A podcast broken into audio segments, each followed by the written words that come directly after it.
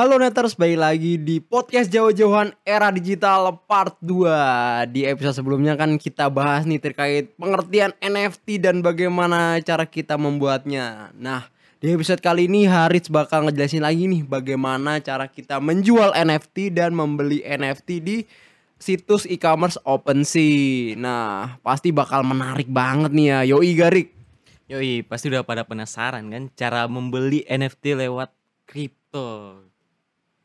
Nah, Haris nih bak- bak- bakal ngejelasin nih bagaimana sih cara membeli NFT lewat mata uang kripto yang dipakai di situs e-commerce OpenSea. Nah, langsung aja nih Haris jelasin yuk gimana sih cara ngebeli karya-karya yang ada di OpenSea. Nah, kalau sebelumnya kita udah bahas tentang NFT, dunia per NFT-an, sekarang kita bahas lebih dalam lagi nih. Nah, di sini aneh pengen jelasin nih eh, cara membelinya, cara menjualnya gitu ya. Cara kita berseluncur di marketplace NFT lah. Nah, kalau kita mau mulai eh, untuk terjun ke marketplace NFT, eh, yang paling mudah atau yang paling umum nih yang banyak orang-orang tahu adalah salah satu marketplace NFT terbesar di dunia saat ini. Kita bisa masuk lewat marketplace OpenSea namanya. Ada ini juga ada riset nih dilansir dari New York Times, valuasi OpenSea diperkirakan sebesar 13,3 miliar US dollar atau sekitar 190 triliun nih setelah pendanaan baru Januari 2022 ini. Nah, itu jadi apa ya kira-kira jadi perusahaan swasta paling berharga lah di kripto. Nih kalau mau minat untuk mulai dan mudahnya kita bisa langsung eh, berseluncur di OpenSea aja nih. Nah, di sini aneh bakal jelasin cara beli NFT-nya dulu nih di marketplace OpenSea-nya. Nah, yang kita pahami terlebih dahulu sebelum kita memiliki akun OpenSea, yang pertama adalah kita harus eh, memiliki dompet kripto yang terhubung dengan aplikasi OpenSea-nya. Nah, ya, paling mudahnya adalah kita bisa membuat dompet kripto dari MetaMask nih, salah satu dompet kripto. Nah, setelah memiliki akun OpenSea dan udah dihubungkan dengan dompet kripto kita, nah kita juga perlu sejumlah koin kripto dalam uh, dompet tersebut. Jadi kita sebelumnya kita perlu uh, untuk ngisi saldo lah istilahnya istilahnya. Kita ngisi saldo koin uh, kriptonya dalam dompet uh, MetaMask tersebut.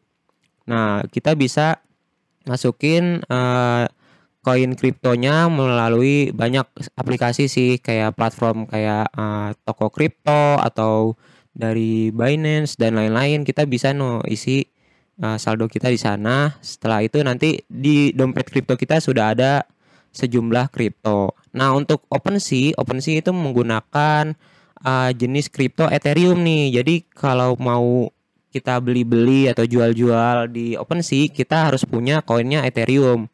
Kan banyak tuh apa koin-koin eh, kripto lainnya kayak Bitcoin, Dogecoin dan lain-lain. Tapi kalau untuk NFT khususnya di platform OpenSea, kita belinya Ethereum aja. Nah, untuk slide selanjutnya eh, bakal aneh bakal ngejelasin eh, cara belinya nih step by stepnya di OpenSea-nya. Nah, apa aja tuh Kak Haris tuh bagaimana sih eh, cara kita eh, ngebeli NFT-nya pasti ribet nggak sih? Kayaknya orang mau juga pengen nih beli kan gitu biar bisa pamer kan ke orang kayak FOMO kan banyak orang yang FOMO nih pasti teman-teman neters lah ya. Yoi nggak Rik? Yoi, bagi tips dong gimana sih caranya gitu biar orang-orang tuh nggak pada penasaran gitu. Oke, nah untuk eh, cara kita beli dan jualnya gampang banget sih. Yang pertama kita buka browser dulu nih di laptop nih. Bisa juga sih nggak mesti di laptop, di smartphone juga bisa. Kita kunjungin aja situs OpenSea-nya. Setelah itu kita login aja masuk ke akun OpenSea yang telah terhubung dengan dompet kripto yang udah kita isi saldo tadi tuh. Kemudian kita langsung aja ke menu explore, kita cari NFT-NFT yang kira-kira eh, punya eh, kemungkinan nanti bakal hype nih atau harganya bisa naik nih di kemudian hari nih. Sehingga nanti ketika kita mau jual kita bisa profit lah istilahnya ya. Bisa cuan gitu loh. Dari kita main NFT. Nah, setelah udah ditemu nih NFT yang mau kita beli, kita perlu memperhatikan skema penjualan NFT-nya tersebut. Ada dua skema penjualan sih. Yang pertama tuh ada uh, dengan metode lelang. Nah, yang kedua ada yang bisa dibeli uh, secara langsung atau bisa di buy now, bisa langsung di check out. Nah, kalau cara lelang berarti kita harus uh, nge-place bid dulu nih. Kita pilih menu place bidnya, kemudian kita masukkan jumlah tawaran harga yang mau kita beli nih, tawaran pembelian kita. Setelah nanti waktunya lelang selesai dan penjualnya juga sepakat dan rentang waktunya mungkin udah habis, tinggal kita cek code dan lakukan konfirmasi pembelian pada dompet kripto tersebut. Berarti emang saat kita pengen beli suatu karya, berarti kita tuh nggak langsung dapet gitu ya, Riz ya? Berarti nggak langsung dapet ya, Riz ya? Bener banget. Tapi ada dua metode tadi kan kayak yang aneh jelasin. Uh, pertama bisa metode lelang, yang kedua tuh bisa dengan metode buy now. Tergantung si penjualnya uh, mau naruhnya pakai skema penjualan apa. Kalau uh, sang kreatornya uh, apa meminting NFT-nya dengan metode buy now langsung, berarti kita bisa beli langsung nih dengan harga yang dia tentuin di awal. Nah, yang kedua itu. Wah, berarti emang unik dan beda-beda ya setiap kreator pengen jualnya kayak gimana. Nah, aku juga pernah baca-baca itu uh, Jejo dan teman-temannya pernah bikin proyek Karafuru yang lagi hits juga di media sosial dengan cara belinya tuh cara mintingnya bagi orang-orang NFT bilang cara mintingnya itu menggunakan jadi sistem gacha. Jadi uh, buat teman-teman haters yang pengen beli itu nggak nggak nggak tahu nih bakal apa dapetnya karyanya.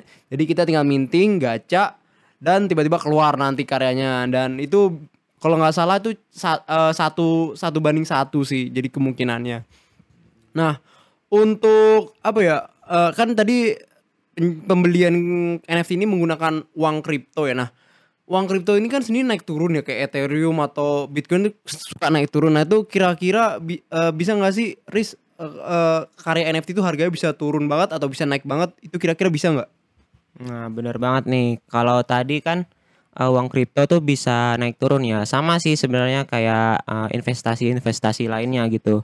Kayak saham, kayak uh, reksadana dan lain-lain. Itu juga memiliki resikonya masing-masing. Jadi ya main uh, di dunia kripto atau NFT ini juga memiliki resikonya masing-masing. Jadi kita harus uh, pelajari lebih dalam juga sih sebelum kita memulai. Semua uh, investasi pasti ada uh, resikonya high risk high return. Jadi kalau misalnya kita naruh gede juga high high risknya juga justru gede. Tapi kita bisa uh, memiliki kesempatan untuk dapat return yang jauh lebih gede juga. Beda kalau misalnya kita naruh kecil kan oh, berarti uh, resikonya kecil juga dan returnnya juga nggak segede kita naruh misalnya satu m atau satu triliun gitu ya. Jadi gitu kalau untuk uh, itu untuk uang kriptonya, jadi bisa aja naik, bisa aja turun. Nah, kalau NFT-nya juga bisa juga nih harganya naik, harganya juga turun. Jadi ada dua hal berbeda tuh. Uang kriptonya naik turun, uh, hype NFT-nya atau apa? Uh, hype di masyarakatnya harga NFT-nya itu bisa juga naik turun. Tergantung hype juga, tergantung banyak hal sih ada juga dari komunitasnya dari ya hype-nya atau lagi viralnya NFT tersebut kayak gitu sih. Kalau Karafuru kemarin juga tuh karena hype juga kan banyak juga tuh di pom pom uh, artis-artis influencer di Indonesia juga kayak Chef Arnold kemudian juga ada Arif Muhammad juga kan ada Arif Muhammad terus ada banyak di support kayak uh, banyak influencer dalam negeri. Dan Karafuru juga menjadi apa ya ya salah satu NFT Indonesia yang sukses sih udah tembus ke uh, internasional gitu. Udah masuk bahkan top 10 di OpenSea itu udah udah sempat masuk tuh kemarin karena hype saking hype-nya. Terus gimana sih cara untuk menjual NFT itu sendiri biar orang-orang tuh pada tahu gitu. Bagi-bagi tips dong, Rich. Nah, ya nih bagaimana sih cara kita ngejual NFT dengan memperhatikan uang kripto nih kan soalnya kan cara pembayaran kan lewat kripto nih. Nah, ada gak sih tips-tipsnya gimana trik-trik menjualnya? Nah, kalau tadi kan kita sebagai buyer ya, sebagai pembeli ya, cara nyari NFT yang bagus, uh, cari yang kira-kira bakal harganya naik. Nah, ini sekarang kita sebagai sudut pandangnya sebagai penjual nih, sebagai seller nih. Caranya sebenarnya uh, kurang lebih hampir sama sih, mudah aja sih. Untuk menjual NFT di OpenSea sebenarnya cukup mudah. Pertama tuh kita uh, tadi karena kita udah punya dompet kriptonya, udah punya akunnya, berarti kita tinggal buka aja nih menu My Collection yang ada di icon foto profil yang ada di kanan atas OpenSea-nya nih. Setelah itu kita uh, namanya kita udah ngebuat apa yang mau kita jual ya, misalnya kayak aneh nih aneh uh, bikin gambar-gambar Jokovers nih namanya nih Jokowi tapi uh, bajunya diganti-ganti nih. Ada baju presidenan ada baju adat ada baju apa gitu ya. Nah misalkan tadi uh, foto Jokovers tadi uh, kita yang mau kita jual kita klik uh, menu sale-nya. Kemudian kemudian kita pilih nih skema penjualan yang mau kita gunakan nih. Bisa jadi fixed price kayak apa bisa mode buy now kayak tadi atau juga bisa kita menggunakan sistem lelang. Bisa klik menu time auction auction. Nah, kemudian input harga NFT-nya dengan mata uang kripto Ethereum kita yang kita inginkan. Kemudian kita juga bisa ngatur durasi penjualan NFT kita nih di kolom duration-nya. Nah, setelah itu kita klik aja nih menu complete listing.